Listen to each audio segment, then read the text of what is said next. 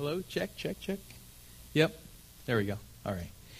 All right. So, um, yeah, so here we are, just another uh, Wednesday night. And, uh, and yet, even though sometimes, uh, you know, we, we can come to Wednesday night and, and it's just out of habit, something that we do, it's no ordinary Wednesday night. It never is.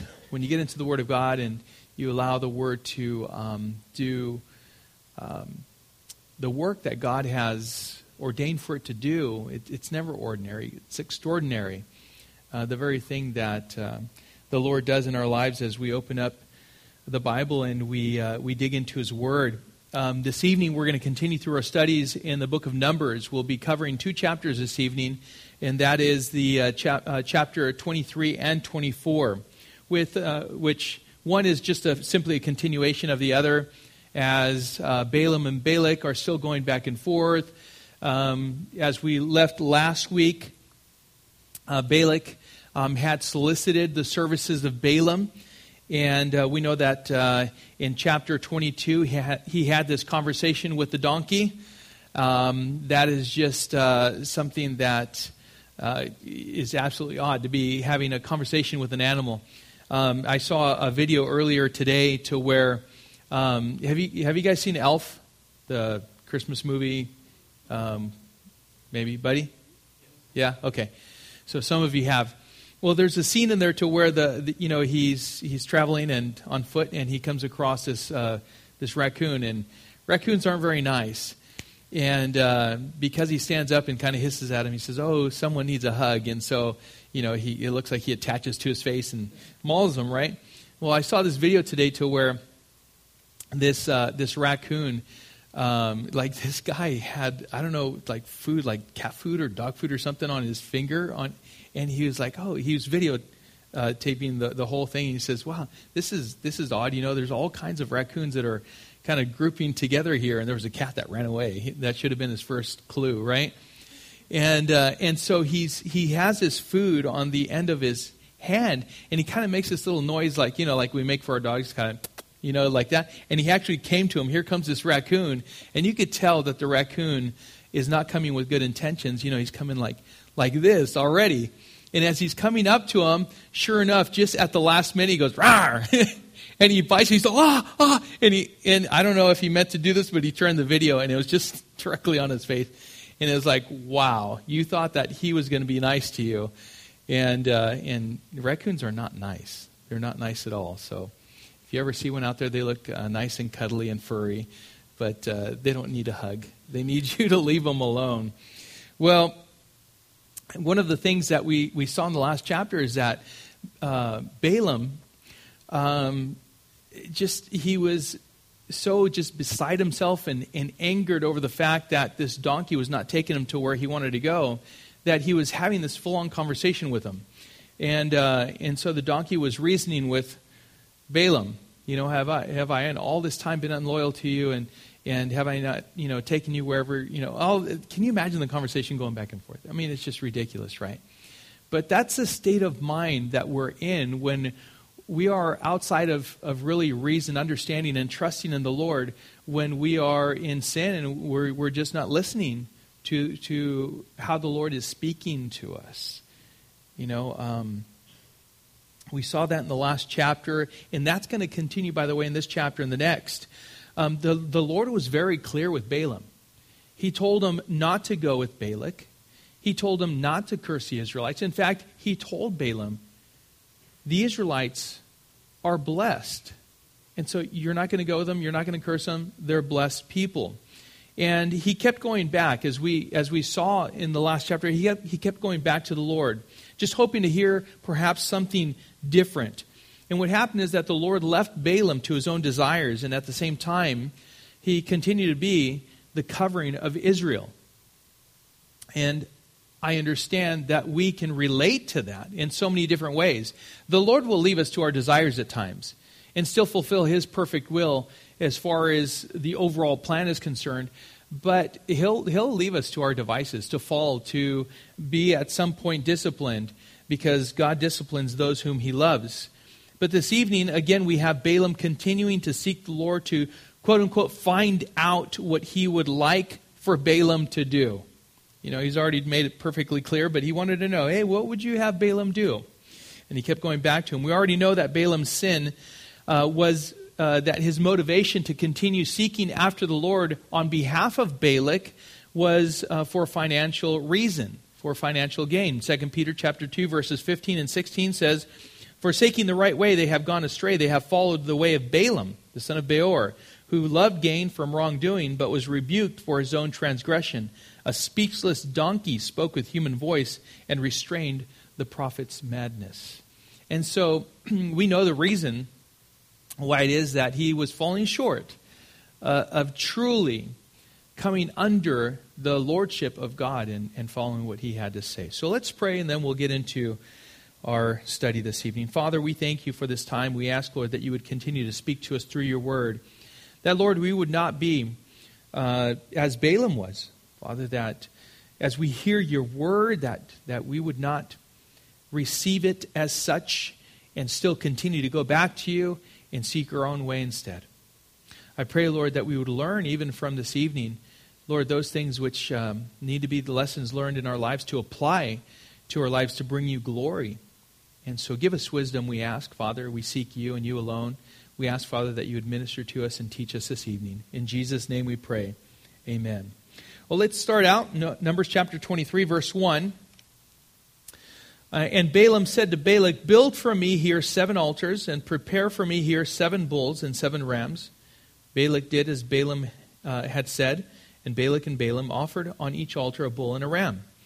And Balaam said to Balak, Stand beside your burnt offering, and I will go. Perhaps the Lord will come to me to meet me, and whatever he shows me, I will tell you. And he went to a bare height, and God met Balaam. And Balaam said to him, I have arranged the seven altars and I have offered on each altar a bull and a ram. And the Lord put a word in Balaam's mouth and said, Return to Balak, and thus ye shall speak. And he ret- returned to him, that is to Balak, and behold, he and all the princes of Moab were standing beside his burnt offering. Let's pause for a moment there, because as we see here, God is about to speak through another donkey. And, um, you know, in many ways, that's exactly uh, what, he, what he is. I mean, he keeps going back to him. And donkeys are known to be not, not very smart. They're, they're animals of burden. That means that they can carry a big load, but they're not very smart. Uh, in fact, I, have, I have ridden donkeys.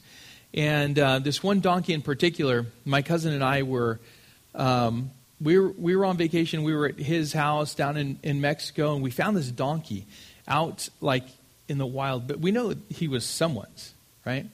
And um, so my cousin had a brilliant idea, and he thought, well, let's kind of bull ride him. Yeah, you already know that's that's not going to be uh, just uh, ending very well. Well, he did fine. I mean, got on them.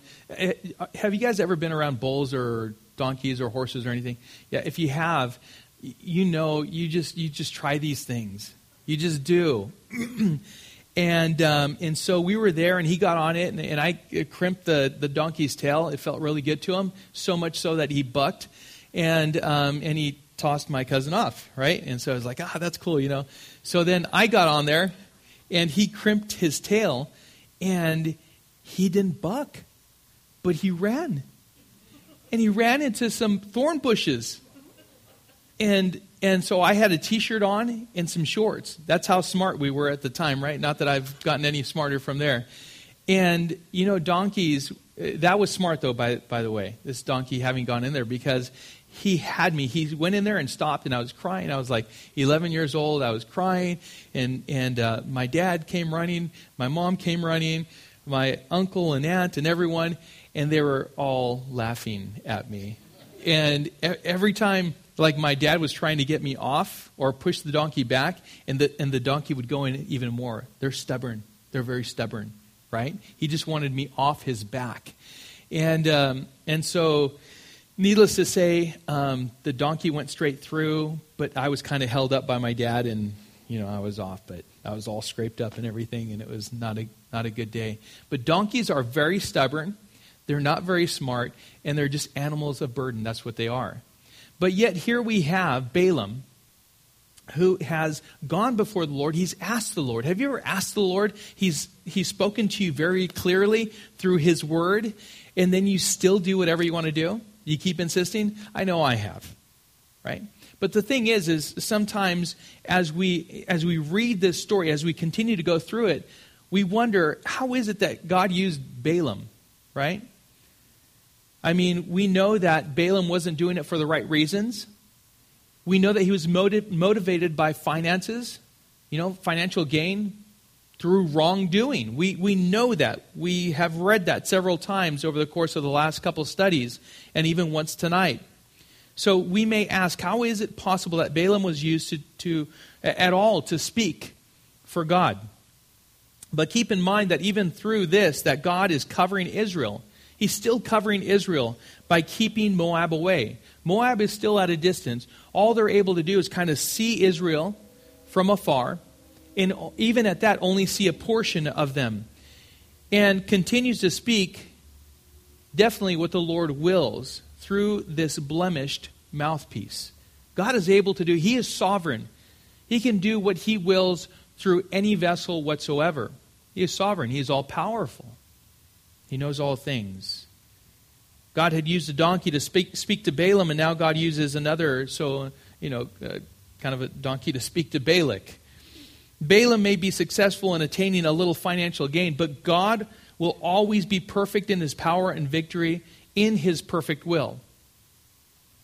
Balaam got a little religious, you could say, with Balak. He was trying to do something to offer up to the Lord these sacrifices, these burnt offerings. And he erected, they erected seven altars and offered these burnt offerings on the altars before going to the Lord and seeking his direction. Perhaps this would satisfy the Lord and appease him. And in doing so, he would receive Balaam and tell him what he wanted to hear. Sometimes we can do the very same thing. We kind of go through the motions. If I do this, maybe it'll please you enough to where you will answer me in the affirmative in the thing in which I am seeking you for. Sometimes the answer is just a, a plain no. You know, just like with Balaam, it was a plain no. I mean, it, it couldn't have gotten any clearer, right? You're not going to go with Balak. You're not going to curse my people. You're, you're, just, you're not going to do that. They're a blessed people. But he kept going back. So the Lord sent Balaam back to Balak, who was standing by his burnt offering along with, with uh, the, the other leaders of Moab, to hear what the Lord had spoken to Balaam. So he was waiting for him to come back. Let's see what his response is as we continue. Verse 7 says, And Balaam took up his discourse and said, From Aram Balak has brought me, the king of Moab from the, from the eastern mountains, come curse Jacob for me, and come denounce Israel. How can I curse whom God has not cursed? How can I denounce whom the Lord has not denounced? For from the top of the crags I see him, from the hills I behold him. Behold, a people dwelling alone, and not counting itself among the nations. Who can count the dust of Jacob, or number the fourth part, or a fourth of Israel? Let me die the death of the upright, and let me end, let my end be like, like his. And Balak said to Balaam, What have you done to me? I took you, I took you to curse my enemies, and behold, you have done nothing but bless them. And he answered and said, Must I not take care to speak what the Lord puts in my mouth? So, this is God's response to Balaam, and then Balaam goes back to Balak. Uh, God's response when he responds, it's absolute. it's not it's not anything but absolute. In his omniscience, God knew exactly what Balak wanted to do, but no man, no matter what he seeks to do, it with can curse those whom he has blessed and not cursed. It's like it's man cannot curse that which God has not cursed. It's like, well, my word will override his. No, no. Our word does not override God's word. He is sovereign He is all powerful. God also makes it known that this people are His people. So He's, he's revealing some things. Perhaps you did not hear me clearly, Balak. Balaam, listen up because I'm speaking through you. Perhaps you have not heard me clearly, but these people are my people, who are set apart from the rest of the nations unto him. And they are called his. God had promised Israel would be numerous and would be a separate nation, would be a people separated from the world and unto him. And Balaam concluded with a word speaking his desire to die the death of a righteous person. And yet, uh, how many people, if you were to ask, would like to die the death of a righteous person? In other words, would like to have all the benefits uh, of, of righteousness, of God's righteousness, all the benefits, heaven, right? Most, I think most people would say, I want that. I want to death, die the death of a righteous person. And yet, Balaam had rejected to live the life of a righteous man. They both go together. You see, sometimes we say, Oh God, oh Savior, and yet we forsake him as Lord. He is to be Lord of all if he's going to be Lord at all. He is to be everything to us. He's to be the one to whom we submit and allow to govern our lives. To be disciples of, of Jesus Christ is actually to be a follower. A, fo- a follower would submit to his master, his Lord. That's what we saw from the beginning of the, of the New Testament, the church. As we go through, we need to understand that that's exactly what God requires and expects of us as we call ourselves disciples we are to deny ourselves, take up our cross, and follow him daily. Daily.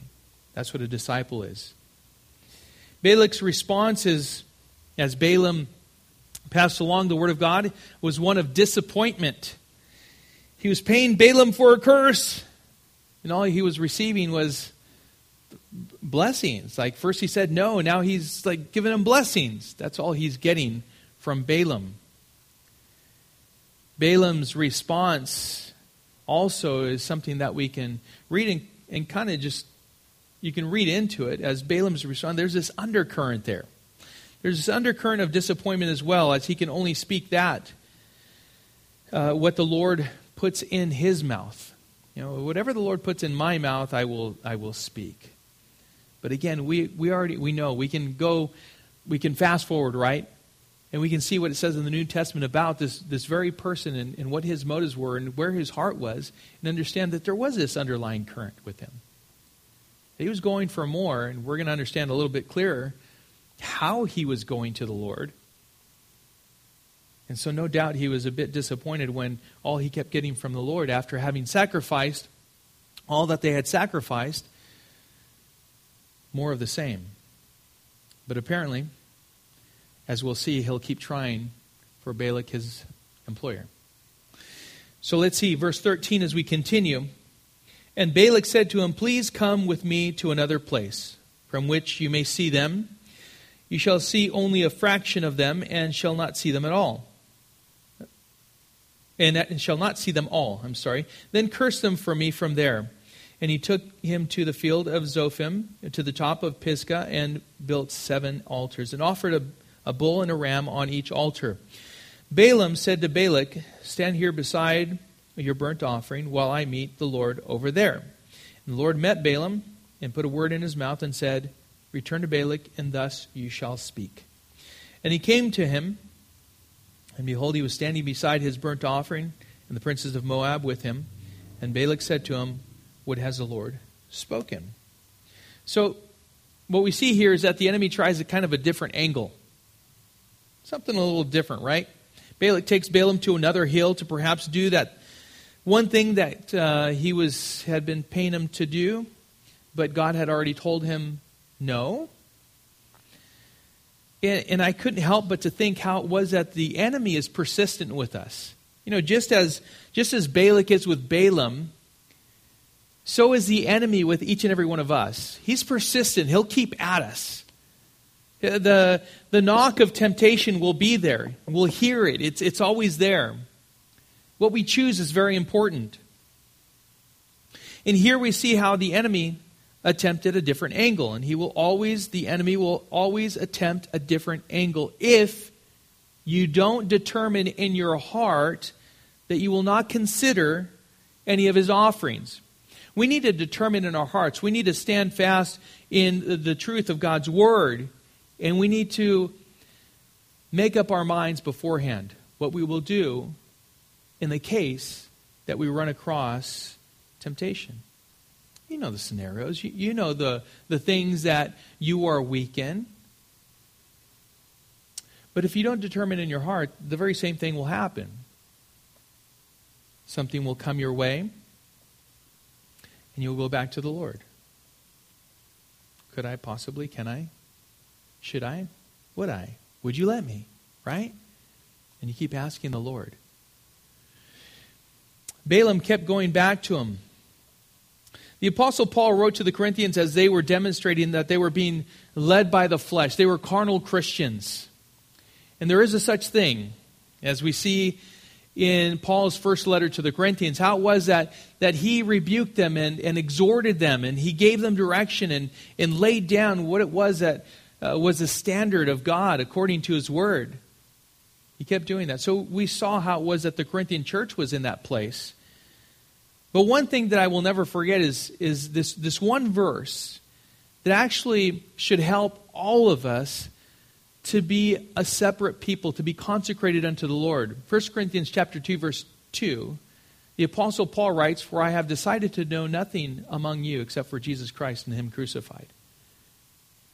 In, other words, what's meant by this is that the Apostle Paul determined in his heart not to get entangled in anything that was a compromise and in which the people were a part of and was known within the Corinthian congregation at that time. It's like I, I know the power lies in the cross. Have you ever heard that? There's power in the cross. Why do pastors say that? Why is it that you can hear you, you hear other Christians say that there's power in the cross? Well, Paul's purpose uh, Paul's purposing to remain separate unto the Lord and the power of the cross meant that there was victory over the flesh and the power that the flesh had over him, he actually had victory over it.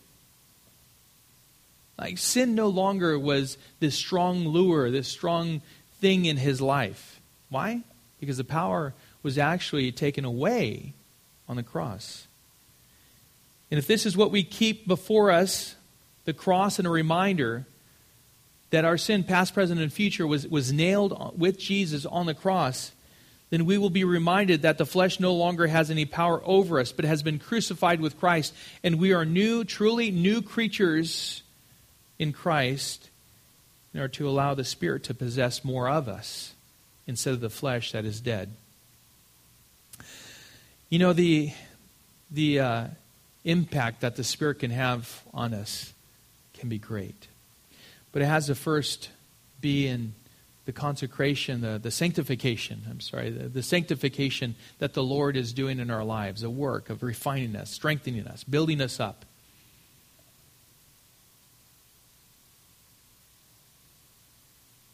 Remember that we, um, we are new creatures, we have new hearts. We are completely new. And so we have victory over sin, we have victory over the flesh in Christ. But Balaam's problem was the very same thing that we deal with, and that is the flesh. The carrot that was dangled before him. You know, what's your carrot? I don't know what your carrot is. But for, for Balaam, the carrot that was dangled in front of him was gain, financial gain. It was there, it was set before him. Honor. You know, Balak was, was uh, promising him honor. Honor. I, I, can, I can bestow upon you all this honor. Power, prestige, you know, kind of position, a name. A name. That, that was dangled before him, and he, and he liked it. He was like, I, I, want a name. I want honor. I want prestige. I, I want all of that. And he kept going. Balaam had told Balak and his leadership to do the same thing that he had previously asked them to do in offering burnt offerings, and then, and then he'd go to the Lord. So the temptation was so big for, for Balaam, and he told him, hey, do the same thing, do it one more time. Do it one more time, and we'll see what the Lord has to say. And, and God sent Balaam back to Balak with a word. And it was, verse 18. And Balaam took up his discourse and said, Rise, Balak, and hear. Give ear to me, O son of Zippor. God is not man that he should lie, or a son of man that he should change his mind. Has he said, and will he not do it? Or has he spoken, and will he not fulfill it? Behold, I received a command to bless. He has blessed, and I cannot revoke it. He has, he has not beheld misfortune to Jacob, nor has he seen trouble in Israel. The Lord their God is with them, and the shout of a king is among them. God brings them out of Egypt and is for them like the horns of the wild ox. For there is no enchantment against Jacob, no divination against Israel. Now it shall be said of Jacob and Israel, What has God wrought? Behold, a people. As a lioness, it rises up, and as a lion, it lifts itself. It does not lie down until it has devoured the prey and drunk the blood of the slain. What a word. What a word. And, you know, as he comes back to Balak to give him what the Lord had, had given him to speak, God's command is really what came out a word of rebuke, and it, and it was strong. He told him, Stand up and be prepared to hear what the Lord has to hear. It's a rebuke with instruction. In fact, what we see here is that God schools Balak in a few areas. First of all, God wants to make sure that Balak knows. Listen, God is not like man. I, I, I know we, we know each other. Sometimes we, we base our relationship with God by the relationships that we have either experienced in the past or are experiencing today with each other. And what God was telling Balak is God is not like man. In what ways? Well, number one, God is incapable of lying. We are very capable of lying, even little white lies, little things. God cannot lie, He is faithful, He cannot deny Himself. By the way, and I, wanna, I wanted to throw this out there because we need to understand that the God that Islam professes is God, Allah, is a God that is very well known and it's declared in the Quran that is, is a God that can deceive, can lie, can cheat, can do all those things. Why? Because they say he is sovereign and he can do whatever he wants to do. He can change his mind if, if that's what he wants to do. But the God of Abraham, Isaac, and Jacob, God, Yahweh, this is a God that cannot lie, that cannot deny himself. He, he, can't, he can't go back on his word. His word is true. And when we see his promises, we can stand on his promises. They're solid. And so the first thing that the Lord wanted Balak to know, and hopefully Balaam, you hear the, the, the, the words that I spoke to you and the ones that you're passing along to Balak. God is incapable of lying. He, he does not and cannot lie. Secondly, God does not change his mind. He will not vacillate. What he says he will do, what he says will come to pass. Thirdly, what God commands, man cannot cancel. I, I kind of um, said that earlier. We cannot override, we cannot speak over the Lord. But what God commands, man cannot conceal uh, or cancel, cannot repeal, cannot invalidate. Man cannot withdraw what God has promised, what God has said. Man doesn't have that kind of power. God also instructs Balak on Israel. Hey, listen, these people, they're blessed by God. And it's, interest, it's interesting because God says that they're walking uprightly before Him. Well, we know that the previous generation was not walking uprightly before the Lord. But by God's grace, He, he, he knows His presence is with them, and He goes with them. But He's saying, this generation right here, they're walking uprightly before, before Him, before the Lord.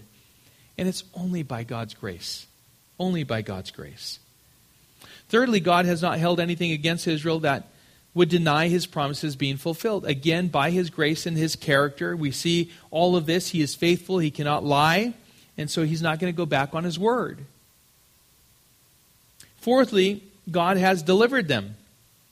He's reminding Balak and Balaam of this very fact that God had delivered them. He's with them and would see them through to victory. And fifthly, Israel has great strength. They have his strength. And they are like, you could say, the king of the jungle, the lion. Right? Makes reference to the lioness and the lion. He does as he pleases. And so he's rebuking Balak, but he's also instructing him further of who these people are and, and that he is with them. He's not going to. We, we know God doesn't forsake, he doesn't turn his back on us, he doesn't turn his back on his people. He's with us through and through. At this point, how much more fear should this have really struck into the heart of Balak? Much more, right? At this point, it would be like, okay, maybe I should just just back off. But he didn't. He didn't. We, we see Balak's desperate response here in the following verses. Verse 25 says, And Balak said to Balaam, Do not curse them at all, and do not bless them at all. But Balaam answered Balak, Did I not tell you all that the Lord says that I must do? So it's kind of a desperate response. Listen, at this point, don't do anything. Don't do anything at all. Instead of saying any sort of blessing, instead of saying anything like that, what Balak is saying, and he's pleading with Balaam, just keep your mouth closed. Don't say a word. Balak is no doubt taking a deep breath out of fear. I, I have no doubt that at this point he sees the greatness, the numbers in Israel, and he hears what Balak is telling him. And things are just not going his way. And he's telling Balaam to just take a moment before he's, he's basically going to solicit him again to curse the Israelites. The enemy of God's people doesn't want to hear anything except a curse. Nothing. Doesn't want to hear anything good. No blessing. Don't speak God's word. Don't, don't touch the book. Just don't do anything. Nothing at all. Don't do anything at all. If you have nothing but God's word in your mouth, your heart, and in your mind, the enemy says, don't think about it, don't say it, don't act on it, don't pray on it, don't meditate on it. And then what happens is he'll solicit you again. He will tempt you again in some other way while you're doing absolutely nothing. And so that's, that's what we see with Balak. That's what he's doing. He's like, don't do anything right now. If you're not waiting on the Lord by actively reading, praying, and worshiping Him, then you are, in essence, actively waiting on Satan to do his work in your life. It's like you're being led by one or the other. If you're being led by the flesh, guess, guess what? Led by the flesh, you're being led by the world. You're being led by those things that are, um, you know, just really something in your eyes. Those are all the, the lures of the enemy. He seeks to destroy, to devour you, to completely bring you to a point to where you're absolutely nothing in the kingdom of God. 1 Peter 5 8 says, Be sober minded, be watchful. Your adversary, the devil, prowls around like a roaring lion, seeking someone to devour. It says, resist, him, firm in your faith. That's what we are to be as Christians, as followers of Jesus Christ, as God's people. Now, Balaam, at this point, you could say, should have turned and ran. he'd heard enough. He should have just, like, I'm out of here, Balak. You know, keep, keep your money. I'm, I'm just, I'm going back to my people.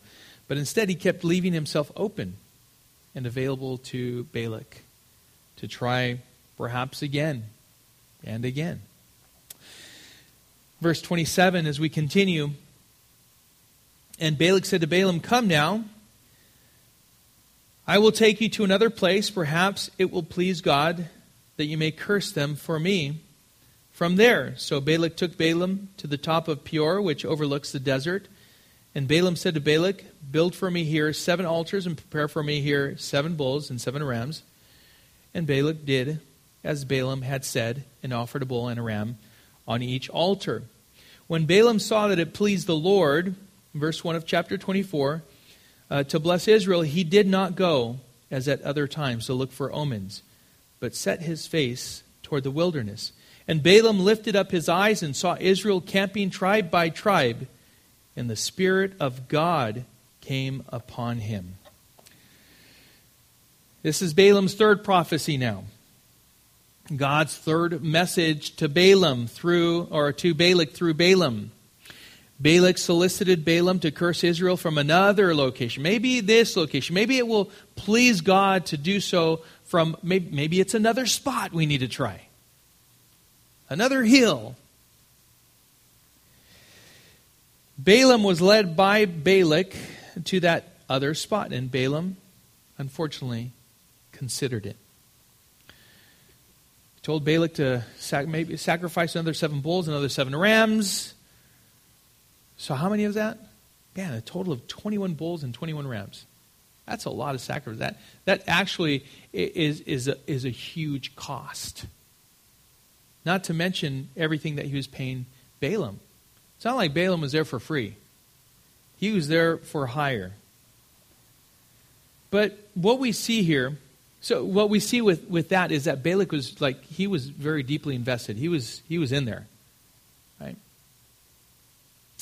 But what we see here is something that helps us understand how it is that he had gone to the Lord the previous times. This time he went not um, as he had before at other times to look for omens, but set his face toward the wilderness. The other times Balaam went to the Lord looking for a curse, is what we see there. Looking for perhaps any indication that the Lord would allow Balaam to curse Israel.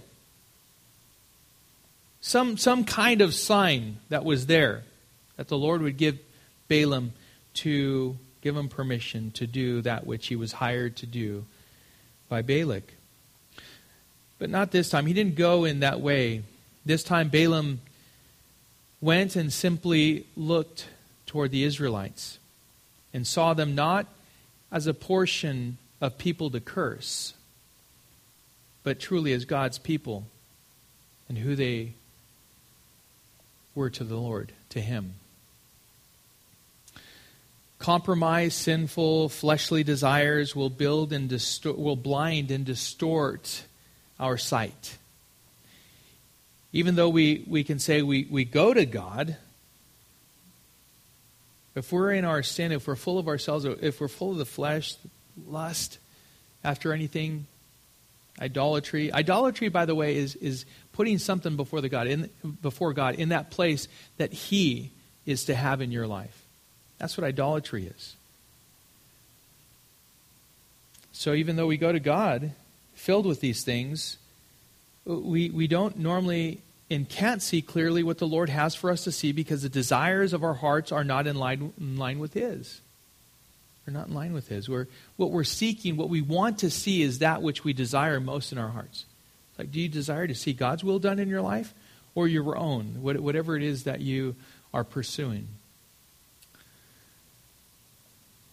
This time it was different for Balaam.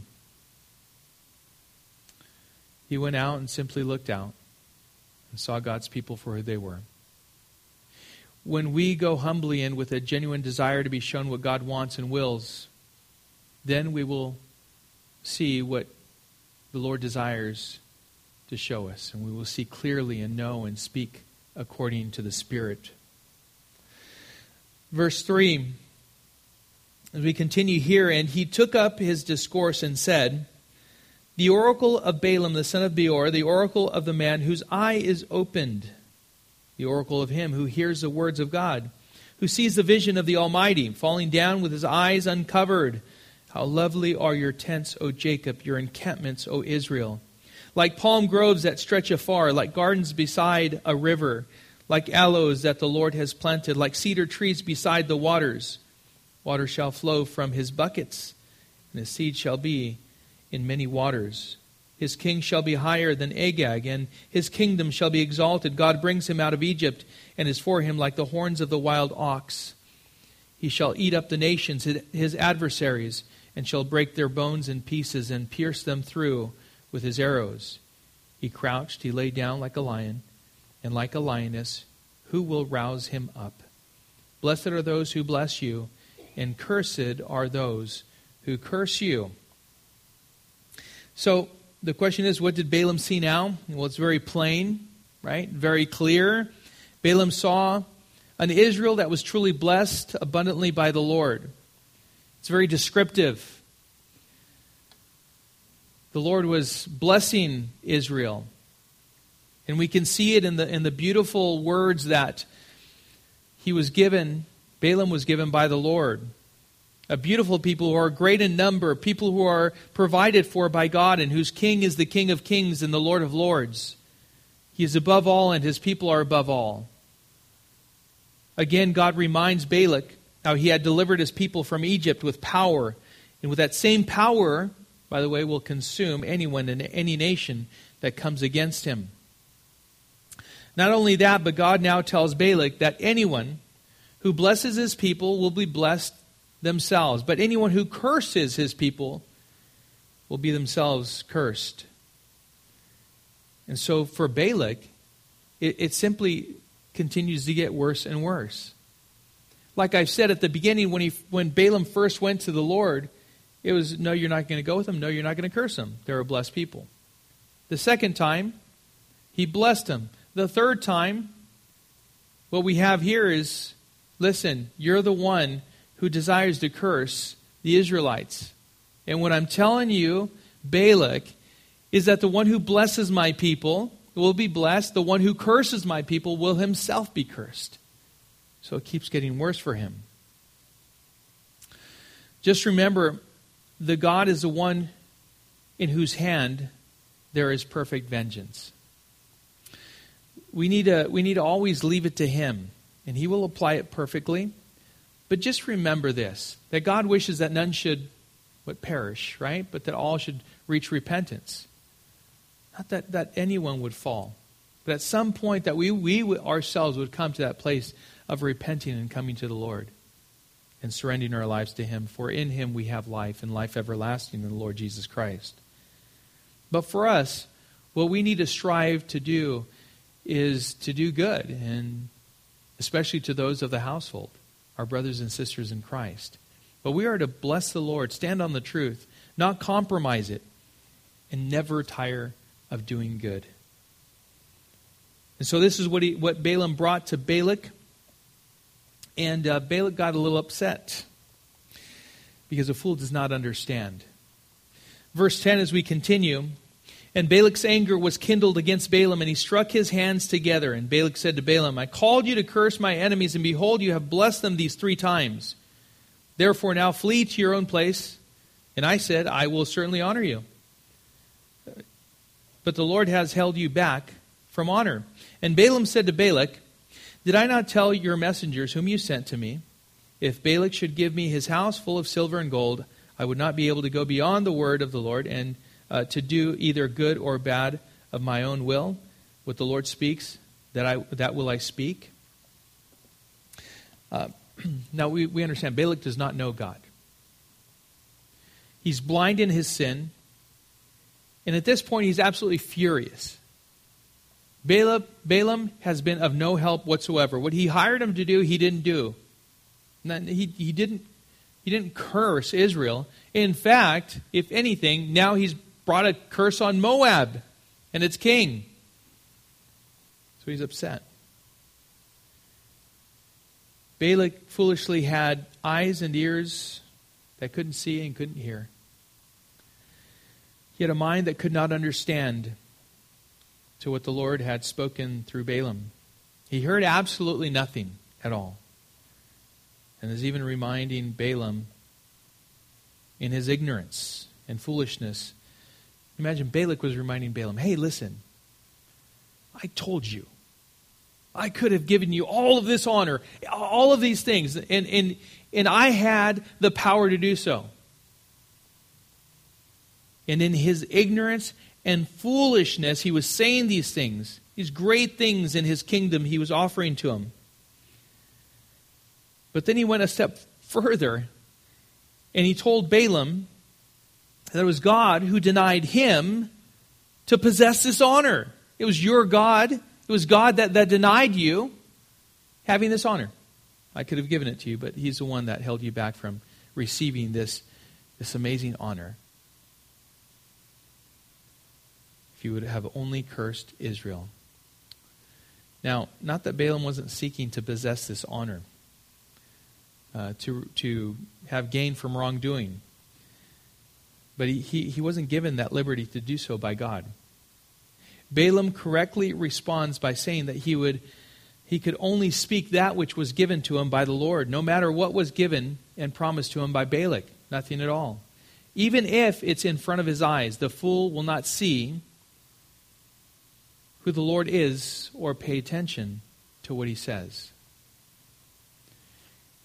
And it's amazing to me to see how, how a person can be presented with truth just plainly, just plainly. It, it, it always uh, bewilders me. But at the same time, I remember how it was that for years uh, I would be presented with the truth, with the gospel of Jesus Christ. My sister would tell me. She was saved at a, at a young age. And I was presented with the truth, with the gospel, with the good news of Jesus Christ. And, and I wouldn't receive it for, for many years. But I'm still in awe because at the point, at the point where I, I did understand, I received, and, uh, and I did surrender my life to Jesus Christ. But there are so many people, like I was for many years, that would listen, and I would blindly just stay in my sin. I wouldn't receive. And I want to tell you don't ever give up on people. Don't ever give up on them. Keep praying for them. Keep, keep, keep giving them the gospel, the good news of Jesus Christ. Because it could be that very, that one moment that they are open to receiving. Like, okay, I, I want to understand what you're saying. What, what are you telling me here? That I need a Savior? Because I, I am far from Him, remaining in my sin. I, I remain in, I'm condemned already. You know, and, and you never know when a person's going to finally listen. Balak is an example of a person that was just blind to it all. No matter what was before him, no, ma- no matter what was told him, he just did not get it. And he was furious. We need to make sure that we as Christians are not a Balak. You know, we're not blind to what the Lord is telling us, what he has before us. Be humble before him, be broken. A broken and con- contrite heart, oh God, these you will not despise, is what the psalmist said. So then we have another prophecy that Balaam speaks. Verse 14, as we continue. And now, behold, I am going to my people. Come, I will let you know what this people will do to your people in the latter days. And he took up his discourse and said, The oracle of Balaam, the son of Beor, the oracle of the man whose eye is opened, the oracle of him who hears the words of God and knows the knowledge of the Most High, who sees the vision of the Almighty falling down with his eyes uncovered. I see him, but not now. I behold him, but not near. A star shall come out of Jacob, and a scepter shall rise out of Israel. It shall crush the forehead of Moab, and break down all the sons of Sheth. Edom shall be dispossessed, Seir also his enemy shall be dispossessed. Israel is doing valiantly. And one from Jacob shall exercise dominion and destroy the survivors of the cities. Then he looked on Amalek and took up his discourse and said, Amalek was the first among the nations, but its end is utter destruction. And he looked on the Kenite and took up his discourse and said, Enduring is your dwelling place, and your nest is set on the rock. Nevertheless, Kain shall be burned when Asshur takes you away captive. And he took up his discourse and said, Alas, who shall live when God does this? But ships shall come from Kittim and shall afflict Asshur and Eber, and he too shall come to utter destruction. Balaam is now prophesying without having been asked to inquire of the Lord by Balak. Balaam is shown he knows, and speaks regarding the future. The future of who? Who, who are we reading about here? In Numbers, back in Numbers. Through the mouth of a, a man who continues to seek really after his own. All in the name of the Lord, right? Going to him. Well, Balaam is prophesying about the coming king, about the coming Messiah, Jesus Christ. That's who he's prophesying of. Balaam speaks of all of Israel's neighbors and their future destruction and the dominion that Jesus will exercise over them the Moabites, the Edomites, the Amalekites, the Kenites, all of these. In Zechariah 14 9, the Lord will be king over all the earth. On that day, the Lord will be one and his name one. And it's truly amazing how it is that as at, at this point, Balaam is going to go back to his people. We're, we're done with this exchange between Balak and Balaam. No doubt Balak is, is done with Balaam. He's like he doesn't want any more. But at this point, it's, it's awesome going back to these books. To where if we hadn't studied, if we don't study the Old Testament in these books, thinking, well, we should just stick in, you know, to the New Testament and go through it. Well, it, it's awesome how we're going through the New Testament, but we go through the Old Testament and we see how it all comes together and how the prophecies of the Old Testament are fulfilled in Jesus Christ. And there's more to come. And here we have Balaam, this man who is given a word by the Lord, looking ahead. And he says, Seeing him, although not now beholding him, but not near. He sees him. Who, who else saw him as one from afar? Remember in Hebrews chapter 11, who said that? Abraham? Saw, saw him from afar, right? And that's what we have the prophets of old as, as they themselves prophesied and, and gave us a word that we have recorded for us as God's word to help us understand how it is that God is sovereign. And over the course of all of these years, it's been fulfilled perfectly in Jesus Christ, that which was spoken at this point. This prophecy was not for the immediate, but obviously it was set for a future date to be fulfilled. And then they went their separate ways. Verse 25, as we conclude, then Balaam rose and went back to his place, and Balak also went his way. We know, because um, the Bible uh, speaks very clearly, as we have read, that Balak and Balaam actually desired the same thing.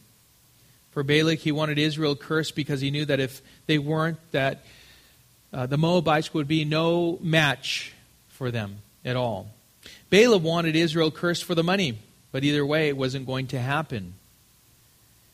Balak was a perceptive leader, leader, though. At least he had the insight to know that this was the approach that he needed to take in order to break down Israel, God's people, because there was no other way. Likewise, the enemy is always making every attempt at drawing us away from God and removing us from abiding in Christ so that he can pounce on us and destroy us. God's people, he wants to like draw us away. If he can single us out and kind of leave us out on his own, on, on our own, then he, the, the enemy can come and pounce on us. And he will never, he never, will never let down until we go home to be with the Lord. So we should always be on guard. We should always have this spiritual awareness we should learn from what we have gone over this evening and be that person that is spoken of by the apostle Peter in 1 Peter 5 8. Be sober minded, be watchful. Your adversary, the devil, prowls around like a roaring lion, seeking someone to devour. And the first part of verse 9 says, Resist him, firm in your faith. We need to be sober minded. We need to be clear minded. Be in God's Word. Know. Know when the false comes. Know when there's temptation. Remember, I, I had said you need to determine in your heart. Your word have I hidden in my heart, the psalmist said. The word, your word have I hidden in my heart that I may not, may not sin against you. Psalm 119, 11. that's the person that we need to be. Meditating on God's word, standing firm on the truth of God's word, and determined beforehand that we're not going to sin against the Lord. So much there, and I pray that the Holy Spirit was your teacher as we went through God's word and was perhaps showing you things that uh, apply to your lives specifically um, where you're at. So let's pray. Father, we, we thank you, Lord. Um, we thank you, Lord, that we can come to your word. And, and Lord, you, you teach us, you show us things that we need to hear at the present moment. I pray, Lord, that, um, that you did just that, Father, that your Spirit would remind us of things that we have heard tonight that we need throughout the, the rest of the week and, and at different times in our lives. That we would bring your glory, that we would have that wisdom that you, Lord, promised to give us as we ask without doubting. And so, Lord, may we not be a people who, who compromise, who continue to go back to you, that maybe by doing certain things and going to you, we could hear something different from which we have already heard from you and come to know according to your word. May we be known as loving you and demonstrating it by our obedience to your word. May we also be known by the love that we have for one another that we are your disciples, that we are followers of you. And Lord, we live with a certain hope of one day, for all eternity, being in your glory. We thank you for your grace and for your love that you have demonstrated through your Son, Jesus Christ. Bless you, Lord. We pray this in Jesus' name. Amen.